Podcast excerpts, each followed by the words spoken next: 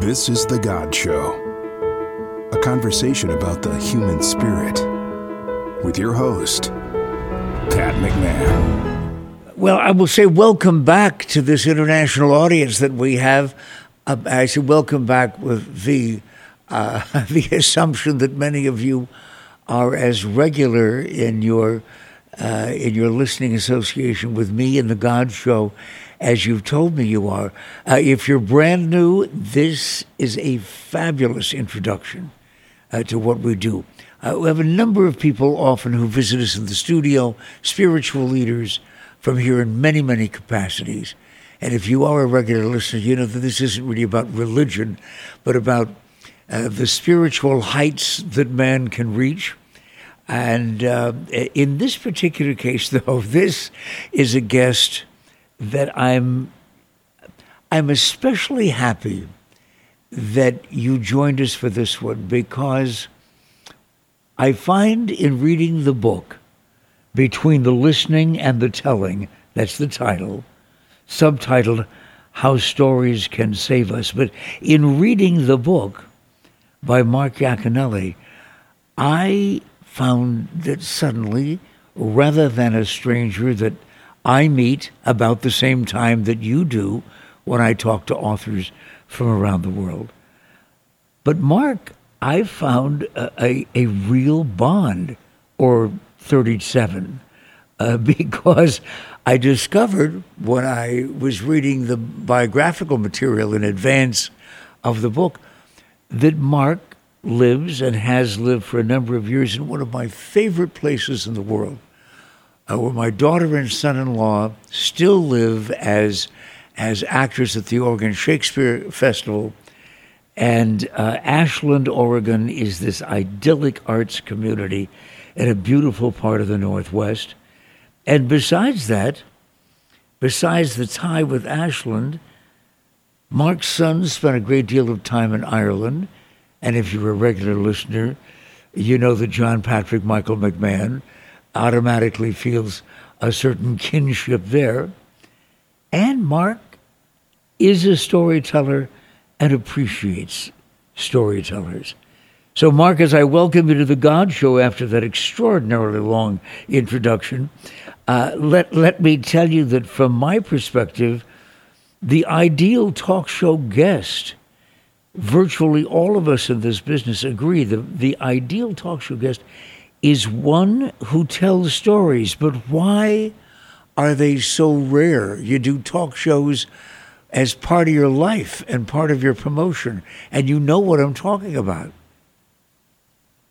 Yes, yes, I do. You know, we're we're we're losing the art of relationship, the art of communication, and we're all wired for story. Our brains are wired for story. We have story-loving brains. Um, you know, you walk into a, a, a kindergarten classroom, and if there's chaos going on, all you have to do is yell out "Once upon a time," and ears perk up, and the kids gather around. And I've done this. I've been a, I've been a preschool storyteller and a kindergarten storyteller, and it doesn't take much to wake up the, that story-loving part of ourselves. And that never goes away. And what's the, the sadness of this time, of course, is that we've moved these screens which no one loves their relationship with their phone. You know, we all know it's a troubled relationship and it's doing something to us um, that's harming us in some way, and we're missing the sort of the storytelling side of ourselves. That's a sensual experience. You know, it's a when we're in a room with somebody and we, we see the glint in their eye or the or the little turn of their mouth as they get to a particular part of a story. Yes we miss all that when we're just on these highly edited videos or social media, etc.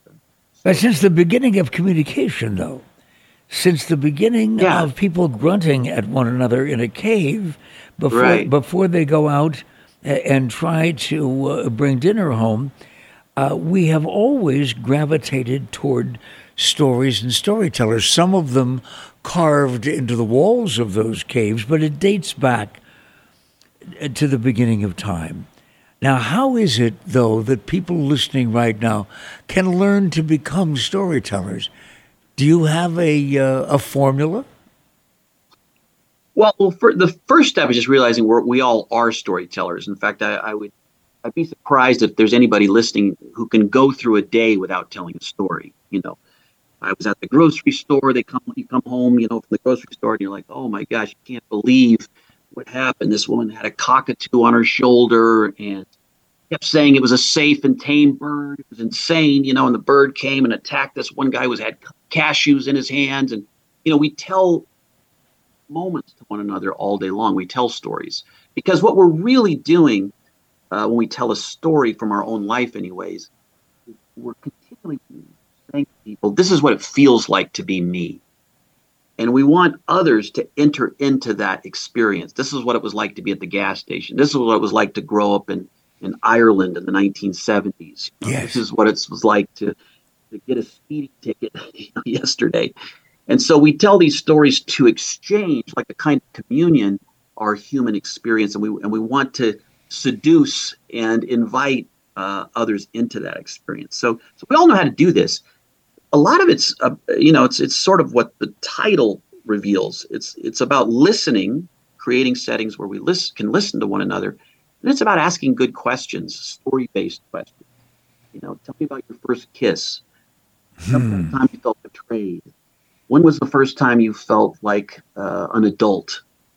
Um, you know, we, we you ask questions like that, and immediately you send people into the attic of their own soul and they start pulling out pictures, you know. Well, here's the time, you know.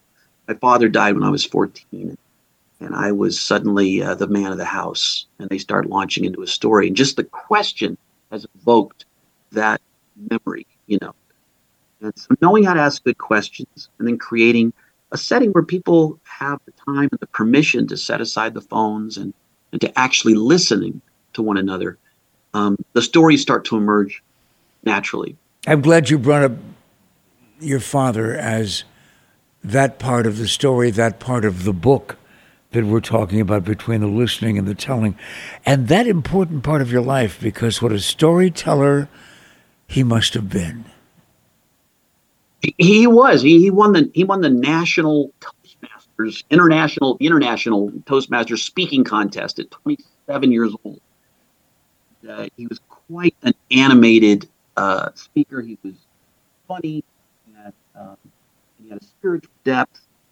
And he knew how to, um, you know, he would study comedians and watch that tension that a good comedian has with an audience, you know, where they know exactly where to hit that line, you know, to allow the bubble to kind of rise and to pop it just brings that laughter. And he could do that with humor as well as with emotion. And as his eldest son, uh, I watched, you know, I sat in the front row, started a little church in a small town not far from where I live now in Yreka, California. And I always sat in the front and watched, you know, how is he, this magic that he was creating. And most of his speaking and preaching and teaching, he, he relied on stories. And I, I watched how, what it did to me. You know, I could hear him tell a story for the the 27th time, and I would still notice tears welling in my eyes. Mark Yaconelli, the way you talk about your father and the way he communicated, uh, was that as his uh, his position in the church that you felt that uh, he also was communicating with with the uh, community at the same time? Yeah, I mean he he he's a very difficult person to describe. He he started in youth work, um, but then he had this kind of radical, what he called a uh, mad a Christian mad magazine. So it was satirical, it was full with humor, yes. and it poked fun at the church. They never took any ads. It was it kind of came out of that '60s, uh, '70s zeitgeist of we're getting back to basics here and then but then he would always have an, an interview in the in the center of this magazine that um, that you know had some thought leader that was presenting Christian faith in, in a way that felt authentic.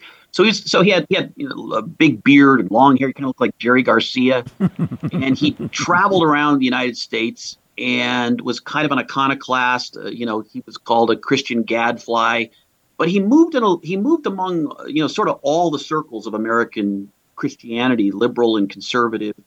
Um, he, led the National Youth Workers Conventions every year, which uh, at the end of his life, there, he did three of them a year. They'd have three to, to 4,000 people at each one. And so he was just a very uh, hard guy to describe. Then he lived in this small town around this little church. And um, and I was just kind of in, in awe of him. He had a charisma. He was funny. He could be vulnerable and transparent. And the biggest struggle that I mentioned in the book is just I wanted a lot more time with him, and he was a busy guy. He had a, he had a lot of things going on, and he was on the road, uh, maybe 180 days uh, to 200 days a year, and I just didn't get to see him enough, and that was our tension. Well, you were a child of the church, though, in a number of capacities. by the way, my only regret in reading the book was that I'd never gotten a chance to read the magazine that you were just referring to because it sounded yeah like the Wittenburg Door yeah sounded delightful. But you, as a child of the church, will particularly appreciate uh, my observation that I've always felt particularly about Catholicism, and that is the the, the primary sin of the church, at least from the standpoint of the rituals that it celebrates, the sermons. Uh, nobody in yeah. seminary, at least Catholic seminary, ever seems to do anything about oratory. And other than rare exceptions like Fulton Sheen many years ago, most priests are really boring when it yes. comes to making their way to the pulpit and addressing the uh, congregation. Uh, it sounds like you agree. I absolutely agree, and I and I used to hear my father say this all the time when we would watch uh, political conventions. You know, the Democratic Republican conventions. Like, why don't these people know how to speak? You know, but also in in church circles too. Um, he was he was mystified that uh, as followers of Jesus, a storyteller, why weren't they using story? You know, why were they using so many platitudes and, and sort of dry ideology or, or theology? And so, uh, so that was always a frustration to him. And in fact, at the end of his life, he was writing a book on how to do a funeral. He loved doing funerals, but he felt that everybody he'd ever seen in a church did them wrong um, that they focused on teaching people or giving theology when what people really want at a funeral, and you know this from your Irish heritage, they want to hear the stories. Mm-hmm. They just want to hear the stories because it brings that person who's passed back into the room. You feel their life when you start to place them in stories again. Your mother, meanwhile, communicated a very different message. Uh, share that, if you will, with our audience. Yeah. So, so my mother has uh, struggled with schizophrenia her whole life, and um, the first time I encountered it was after my parents divorced. So there was no one to interpret uh, to, to, myself or to my siblings what was going on. I mean, this is a, a woman who was telling us uh, she'd come in and, and communicate to us that, that she was being chased by the government or that someone had put wiretaps in our home or that she would need to leave for a number of weeks because uh, she was worried about her life and she was being followed. And, you know, at 12, 13, 14 years old, I did, I thought this was true. I thought she, this, these things were really happening. She didn't, she didn't talk in a way that would indicate that, um, that this was a, a broken reality. And it took a while to figure out wait a minute, this is not what's happening here. And we didn't have anybody to really, my siblings and I, to tell us what was happening. And so we we kept it all secret. We all kind of we didn't even talk to each other about it. We just thought, okay, mom's being chased and she's taking off and I gotta go to school.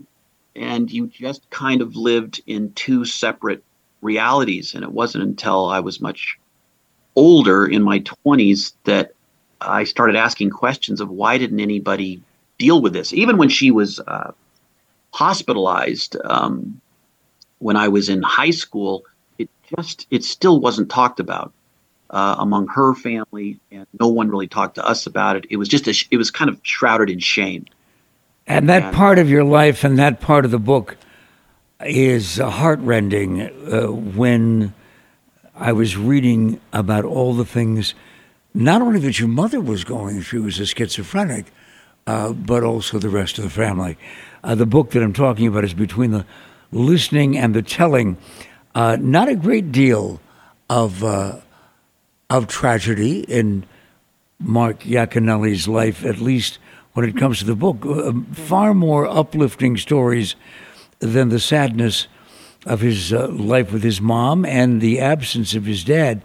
Uh, between the listening and the telling, also has a uh, has a subtitle: "How Stories Can Save Us."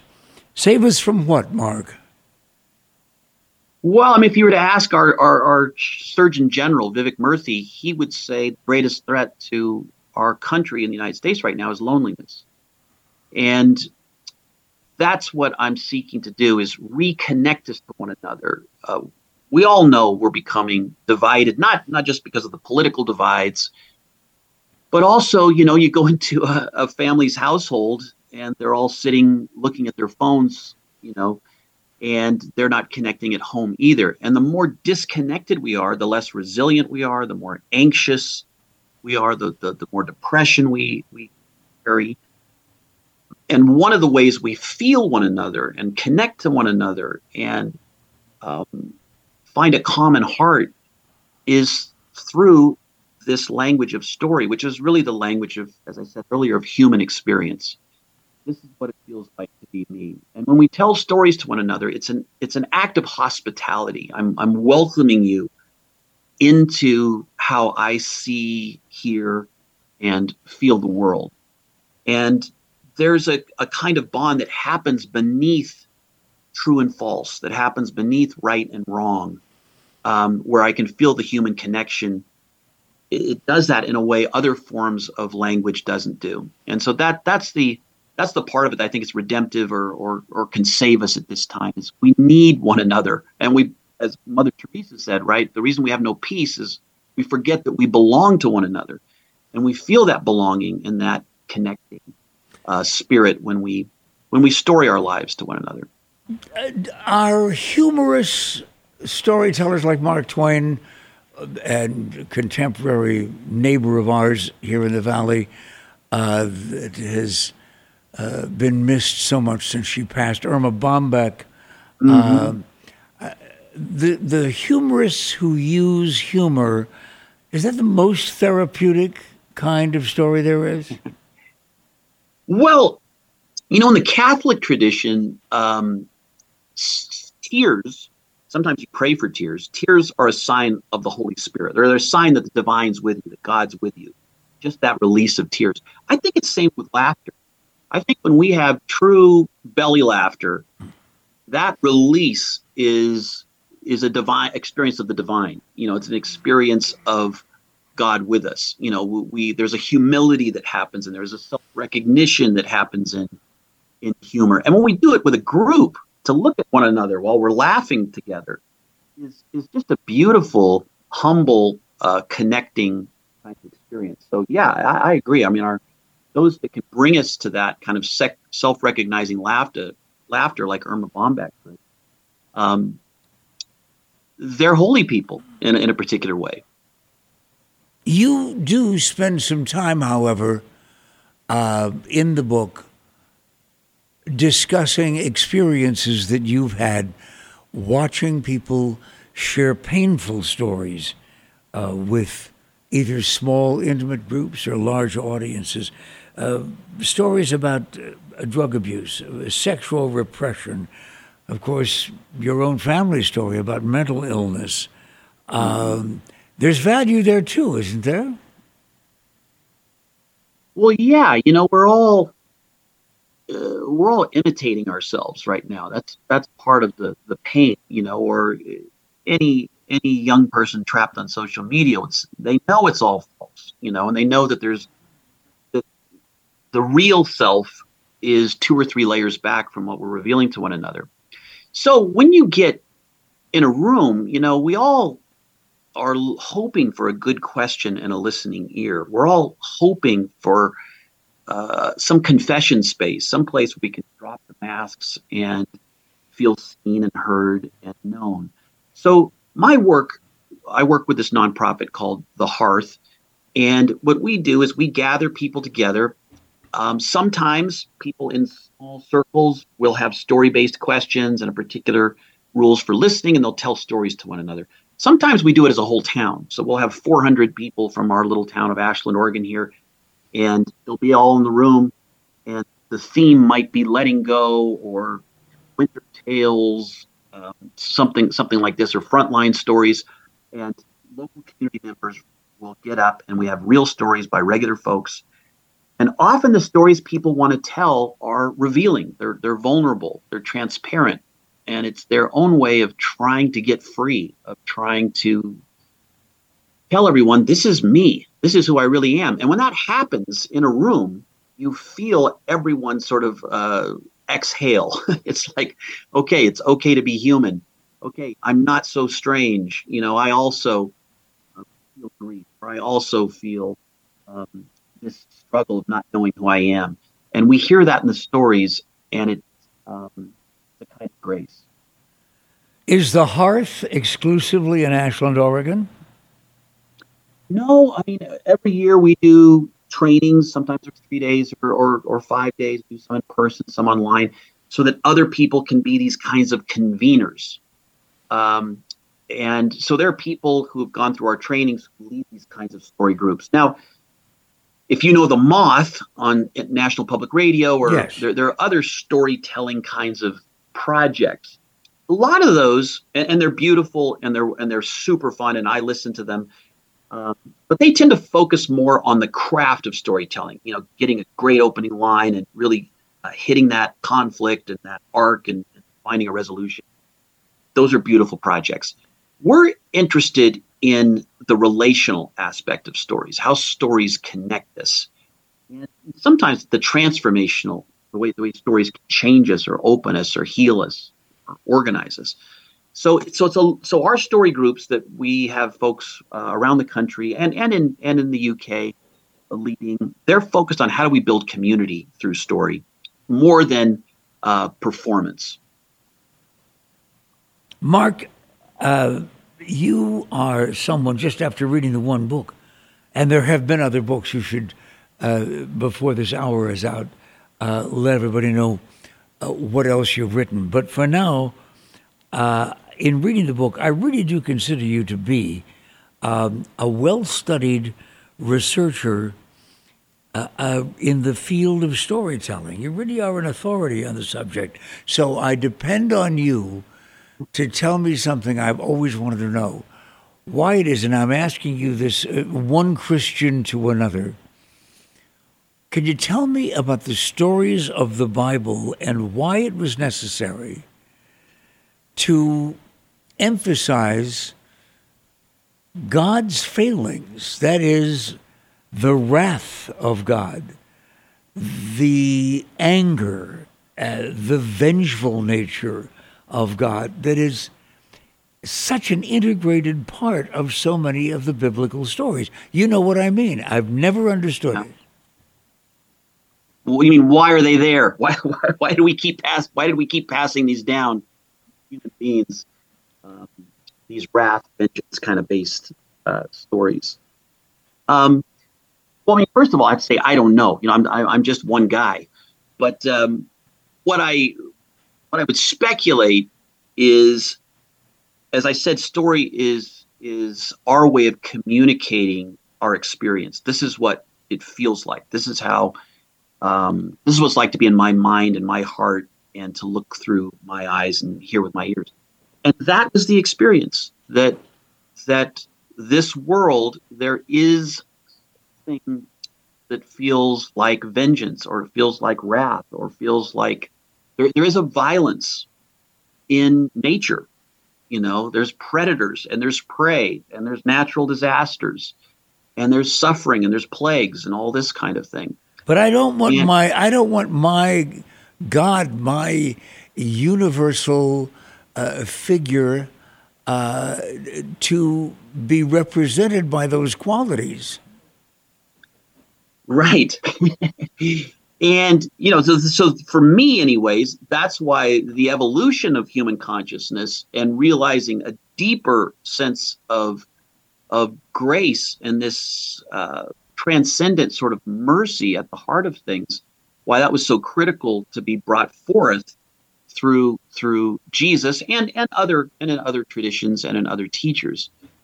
But I think there's still a part of us that's um, enraptured by this divine punisher, you know, and and it's not helpful, particularly when that gets aligned with, with political entities.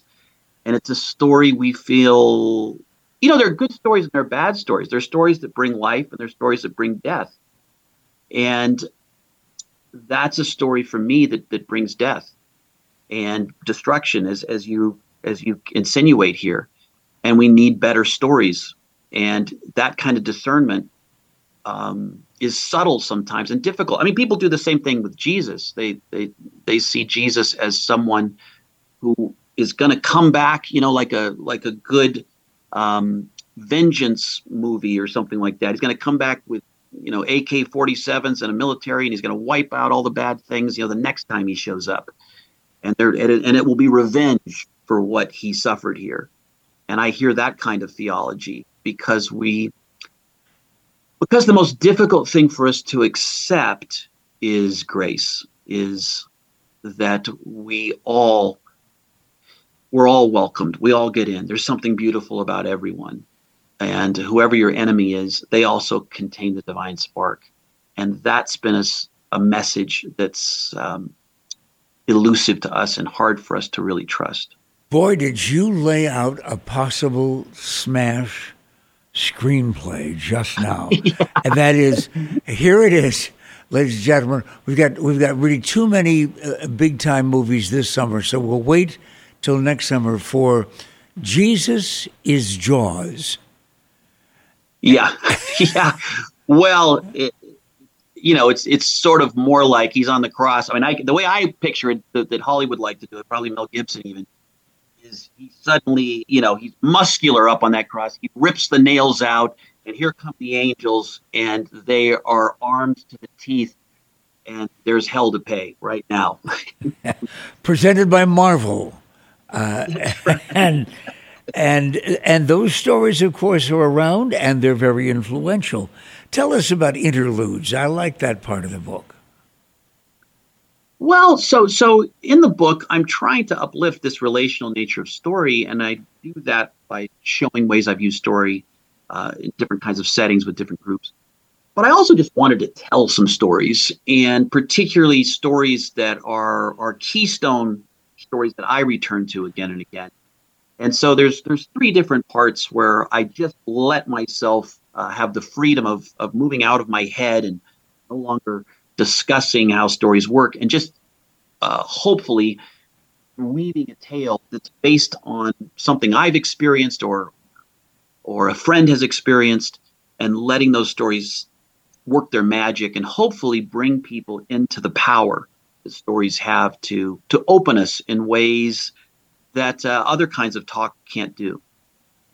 You know, we've been talking about storytelling s- structurally and historically, but it's a little bit like uh, trying to examine um, comedy and, and why something is funny and then trying to break it down. There's nothing less funny than trying to over examine uh, comedy. So rather than just talking about what makes for good st- storytelling, I challenge you to tell one now, and I get to pick it, and that is the story of the faun. Okay. Yes. So when my when my daughter uh, was three years old, she refused to wear clothes, and it didn't matter. You know, they were polyester or cotton or tank tops, whatever. She, they were too loose, too bumpy, too tight. I don't like how it feels on my neck and within seconds she would rip these things off. We live up in, in the mountains here by the California Oregon border, and as the weather got colder, we became stir crazy because we couldn't go outside with this naked child. At least in our town, we knew someone would call Child Protection Services, so we have to stay indoors. January came around, it's dark, cold, stir crazy. My wife says, "We're going for pizza. I'm. I'll get the boys. We'll be waiting in the van. You get Gracie. You get her dressed." so this was formidable. You know, Gracie, she's watching this, and she's like, "Okay, we'll see what happens." We go upstairs. I get a particular outfit that's kind of crushed velvet that sometimes she could leave on. I put the clothes on. And she starts wiggling and she starts yelling, "Too loose! Too loose! It's too loose!" And I just went into story brain, just knowing that sometimes that can bring us into a different place. And I went, ran to the window. Grace, looking up into the mountains. You can't yell too loose. Why? Come over here. Look up in the mountains. You see those trees up there? Uh, that's where the fawn village is. And the youngest fawn who lives in that village is, is named Toulouse. And if you yell Toulouse, he's going to come down into the town. But I want him to. No, we don't want him to come down because the humans will catch him. So we, and as I'm telling this, I'm putting on the pants, the shirt, and as we know how story works, right? She's she's leaving time and space, she's leaving her body, and she's now in that imaginative story world where these fawns live. So, so basically, every night she started asking. We were able to. We had a successful night at the pizza parlor as long as I kept telling the story. I couldn't stop talking the whole time. but uh, but then every night she would ask for a Toulouse story, so I would tell these stories of this fawn and the adventures, and eventually the fawn meets Grace, and they have these adventures. Well, um, a month or two into it, she's like, "Dad, why don't we go up into those very mountains and meet the fawns?" And particularly because I had told her in the stories that this fawn was a friend of a little girl named Grace, just like her name. And he was friends with Grace because he knew she was honest and trustworthy and good. So she thought, well, my name's Grace. If I go up there, I'll meet these fawns. So we go up, and there's great boulders up in the mountains here among uh, cedar and, and pine trees. And, and we go up there looking for the font. And she sees in this one spot giant boulders, granite boulders kind of scattered in the woods there. And she says, These, uh, this must be the Fawn Village, Dad. This is the Fawn Village. They turn it into rock during the day so it doesn't look like homes. Then at night they come out. Hmm. So we hike around these rocks and she finds sticks. Dad, these are the fawn bark. And uh, we see these curled pieces of bark. Dad, this is what they use for paper. And then we see a burnt out fire with blue ribbon hands around, and she's like, "Dad, this is what the fawns drink, just like you." And so she's noticing all these things, and she starts calling out for the fawns. And of course, no fawns come out, no fawns show up, and she starts to get this sick feeling that, uh, that she's being judged. and don't. So this goes on weekend after weekend. We go look for the fawns until one day she um, he has me put her up on top of a rock and she's brought gifts and she sings a song with her eyes closed, hoping the fawns will come out. And this is after weeks and weeks of trying, and, and, and no fawns appear. And she's tried everything, and she feels like um, being judged. And she, we, I try to explain to her, maybe I don't know why they're. I don't want you to talk, Dad. I don't want you to tell me these stories anymore anyways, we come down out of the woods and we come into this beautiful park here in Ashland, Lithia Park. She's been silent, she's despondent, she's in sadness, and she doesn't want me to tell these stories anymore because the fawns never appear. And there, in the grass, uh, fur legs, a vest, goatee, horns coming out of the side of his head, playing a wooden flute is a faun. Now, it turned out it was just some guy, right? Some guy is just got with, with fur pants dancing around. He'd wired deer antlers to his head. And um, and Grace says, you know, there he is. And I think this guy's on drugs. But I have to play it out. And so we go out there and and uh, this guy, whoever he was, he had a mask, had oak leaves around his eyes. He was so gentle with Grace, and I said, "This is my daughter, Mr. Fawn. We've been looking for you a long time." And, and uh, he puts out his hand, hand, and Grace shakes hand with him, hands with him, and And uh, I couldn't believe it. She runs through the park yelling, I saw a fawn, I saw a fawn. And when I catch up to her, she, Dad, now do you believe? Now do you believe? Uh. So it's a little bit of a long story. It's a little longer in the book, too, but that was the. I loved it. Uh, you introduced us not only to Gracie, but the Fawns of Ashland. The Fawns uh, of Ashland, yes. And and uh, by the way, if folks have not been to this theater community, uh, the Oregon Shakespeare Festival has been there since the 30s. Uh, but there are other theater organizations and music organizations. It's really an arts center.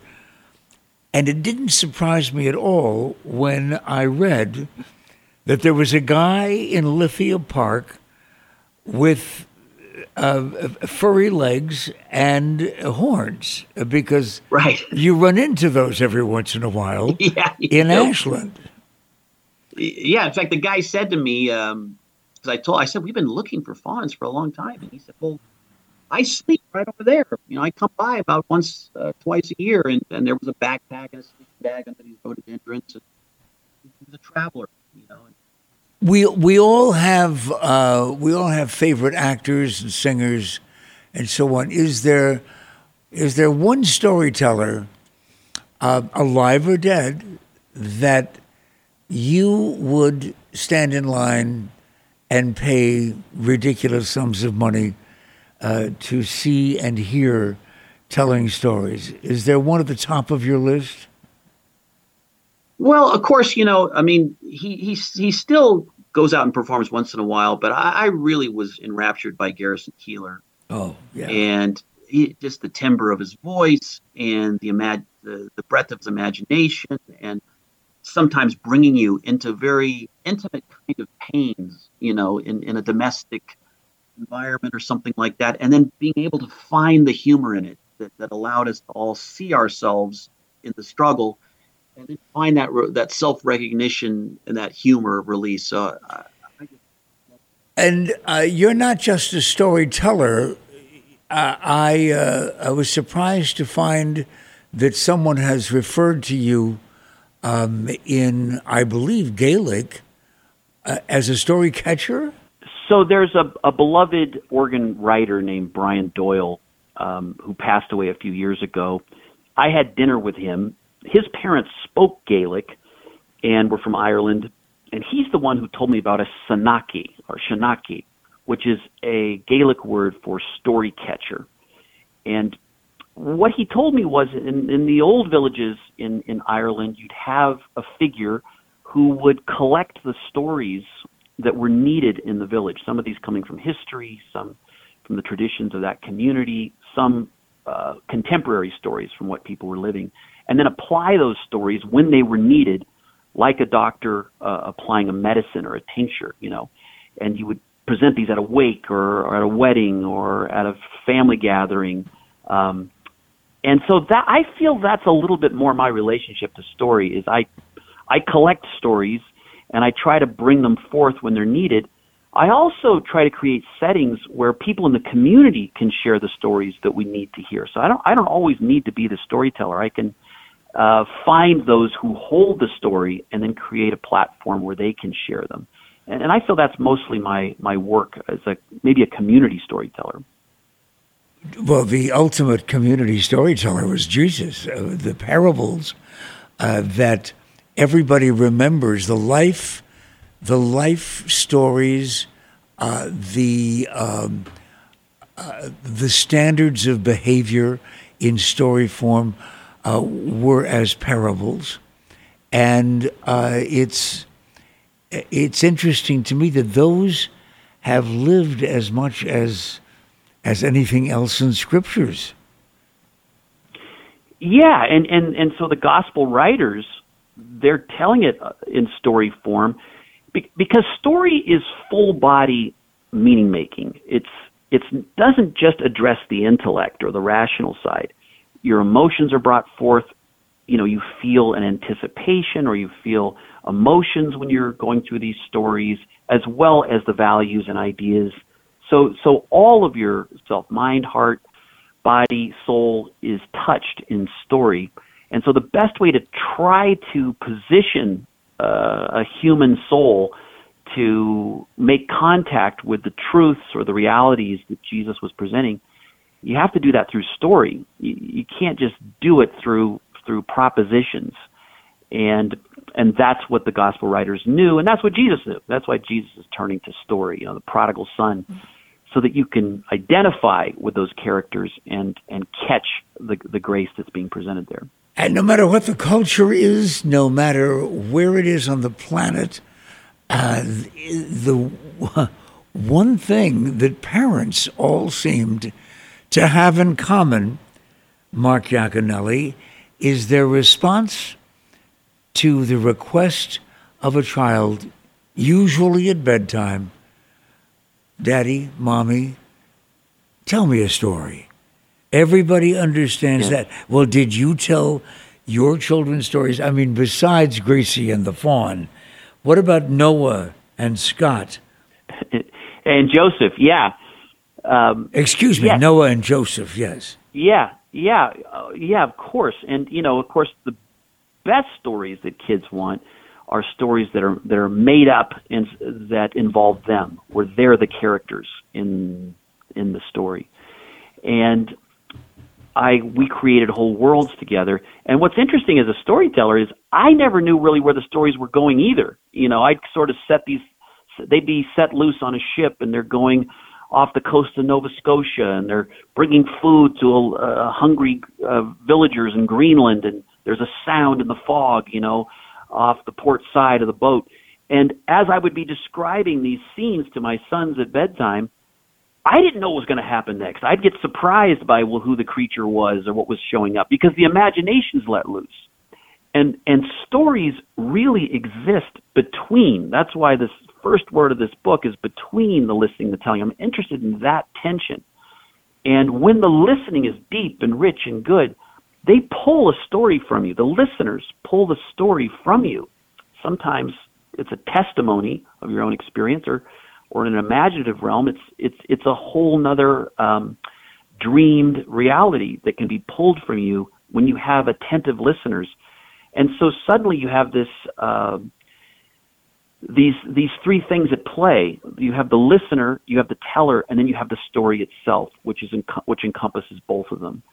And it takes both that deep listening and this willingness to give yourself over to the story that makes that magic uh, come to to the front even though over the millennia, uh, the one thing that hasn't changed uh, is the enthusiasm about hearing a good story, moving, inspirational, funny. Um, but I detect a note of pessimism uh, on your part, not only through this conversation, Mark, but also in the book between the listening and the telling, that we're losing some of that. And is it something that can't be reacquired? Yeah, we are losing a part of that. You know, I mean, there's there's many many books on story right now. Most of them uh, are written for sales or marketing or branding or um, on that kind of thing for, in the business realm. In fact, there are master's degree in business at Harvard and Stanford that both involve a lot of storytelling um, classes. There's over 100,000 marketers on, on LinkedIn that call themselves storytellers. Really? So, yes, this is the new title, you know, that marketers call themselves.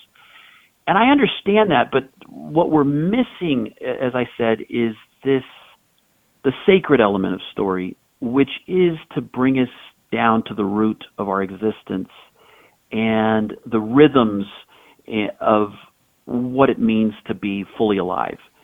And this is what story can do, but it requires a sacred space in a way. It requires focused listening. It requires patience and time. It, you know, this nonprofit here we call the hearth, an old, you know, image in in your root land of Ireland, where you gather around the fire and maybe you have a a little something to drink or eat, and then grandmother starts to tell a story and in the intimacy of those relationships we feel one another in a way that we often miss in our day to day lives. And so there is a, a sadness that I carry that um, that we're not we're we're missing one another, and the consequences of that is this loneliness that the Surgeon General talks about, which leads to um, health deteriorating, but also uh, political chaos.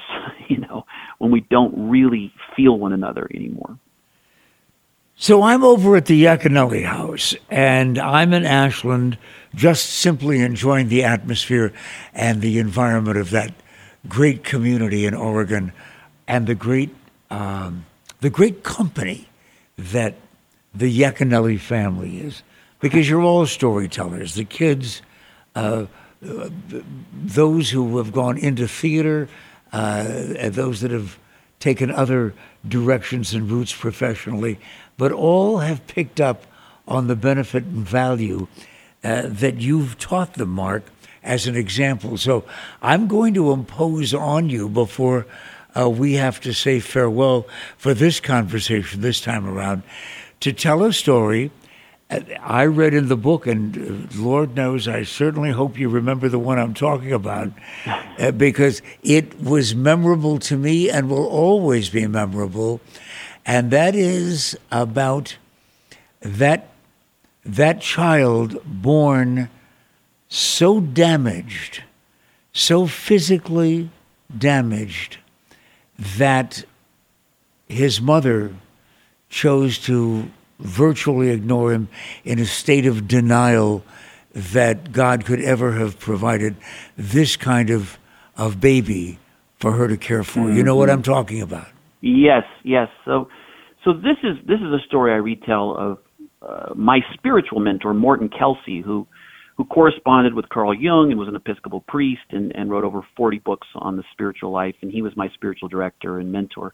And he, he often told a story in the early years when he was mentoring me, when I was in my 20s and, and he was in his 70s, um, about his childhood. And it was a terrible uh, story. Uh, he was born premature, what they called a blue baby. He was born in a mining town up in Pennsylvania. And he was rejected by uh, his mother. His mother re- refused to to feed him. She thought he was going to die. Didn't want to nurse him. Was was forced to nurse him. Um, and as soon as she uh, weaned him, she wanted him out of the house, and so he was put in a back house, what they called a mother-in-law, a little adjacent cabin. They hired a 16-year-old girl in the town, in the mining town, to live in that little home, that little addition in the back and to be his caretaker. But I mean, that was that that huge level of rejection, of course, creates so much pain. That was when he was in his twenties, um, he wanted to to end his life, and uh, a lot of suicidal thoughts. Just that that feeling of of being rejected, and so he um, he went up into the the mountains and and took a rifle and was going to end his life. And just before he went through the the terrible act. Um, a song came to him, although he always said it it was it was more than a song because I didn't hear it through my ears, I heard it through everything, and it was uh, such a, a a melody of love, and he felt so held by this song, not knowing what it was or where it came from, it was like like a, a divine experience that he didn't go through with it, and and that became the beginning of his his own spiritual quest. So this is he, this is the story I heard him tell many times of uh, the rejection, this kind of divine intervention, and then how it led him on a, on, a, on his own spiritual journey. But then in his mid 70s, I, I picked him up in San Francisco at the airport. I was uh, I was living, I was at a seminary at that time, and I was taking him to this event. And he said, uh, "Mark, you're not going to believe what happened." And I said, "What?" He said, "I, I got a letter uh, from someone who said." Um, you know, did you ever live in Palmerton, Pennsylvania? And I wrote her back and said I had, and and uh, she said she wrote him another letter saying, "Well, I've been looking for you my my whole life. You know, when I was 16 years old, um, I lived in the back of your family's property, and I took care of you when you were a baby. Mm. Would you please come and visit me?" And you know, she was in her 90s, he's in his 70s, and he couldn't believe it. And and uh, so he and his wife Barbara they they flew back to Pennsylvania and um, months later, he told me what what occurred there. They they showed up, and here's this little woman, bright as ever, all her faculties, in a little dress, and and she grabbed. He, he was tall and and had hearing aids, and she kind of reached up and pulled his face down and looked in his eyes and and began to cry and and uh she said i have to tell you you know when when i was 16 i was i was hired to take care of you and i felt like i was the luckiest girl in the whole town. I had my own little baby to care for and they had a crib in this room. You never slept in that crib. You always slept next to me and I told you stories and I sang you songs and and your you know your parents thought there was something wrong with you that you were developmentally disabled or that and I knew you were bright. I knew it was a it was a hearing problem that you were struggling with. It was not your intellect and and you lived with me for 3 years and I just um felt madly in love with you she went on to get married she was never able to have kids uh, and so she always wondered what happened to this boy. And then he, she said, like, tell me your life. I want to know your story. So he stayed there a week, and they told their stories back and forth.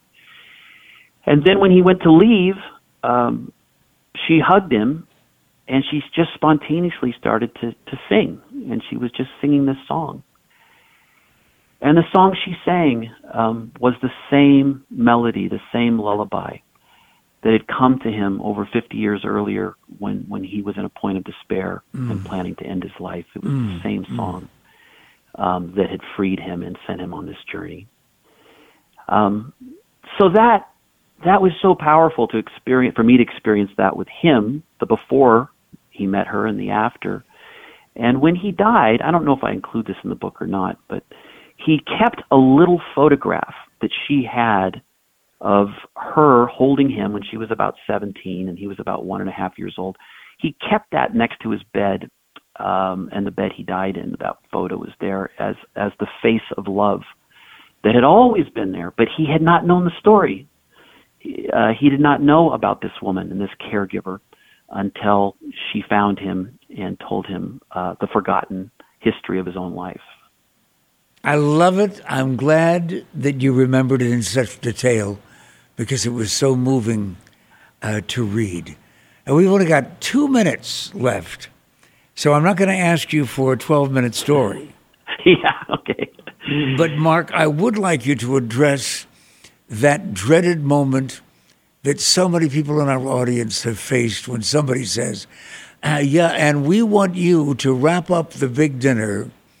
Uh, when the office is all gathered together for the holidays or whatever, and we want you to tell everybody a story and be entertaining. Now, so I'm not going to ask you to uh, go through a litany of things to do when you're putting together a story, but with just about a minute, tell folks what not to do when they're asked to tell a story. What are uh, just a couple of things you should avoid, like a pox? Well, you know, I, I write in the book. Barry Lopez, another Oregon writer, says uh, an authentic story is about us. An inauthentic story is about me. So when you're asked to tell that story, what is it that people need to hear? What's the moment that you need to mirror back to them, or the things that that group carries that you want to hold up. You know, to love someone is to reveal the beauty of someone to themselves. So what could what moments, images, experiences, encounters, whether it's in that workspace or in your family, can you hold up that everybody says, yes, that's who we really are? Great advice. And, and here yeah. is an opportunity for you to take on a responsibility. Go to Google, find out about all the books that Mark Yaconelli has written. But as far as I'm concerned, you should concentrate on between the listening and the telling, especially if you're going to tell somebody a story. This is Pat McMahon.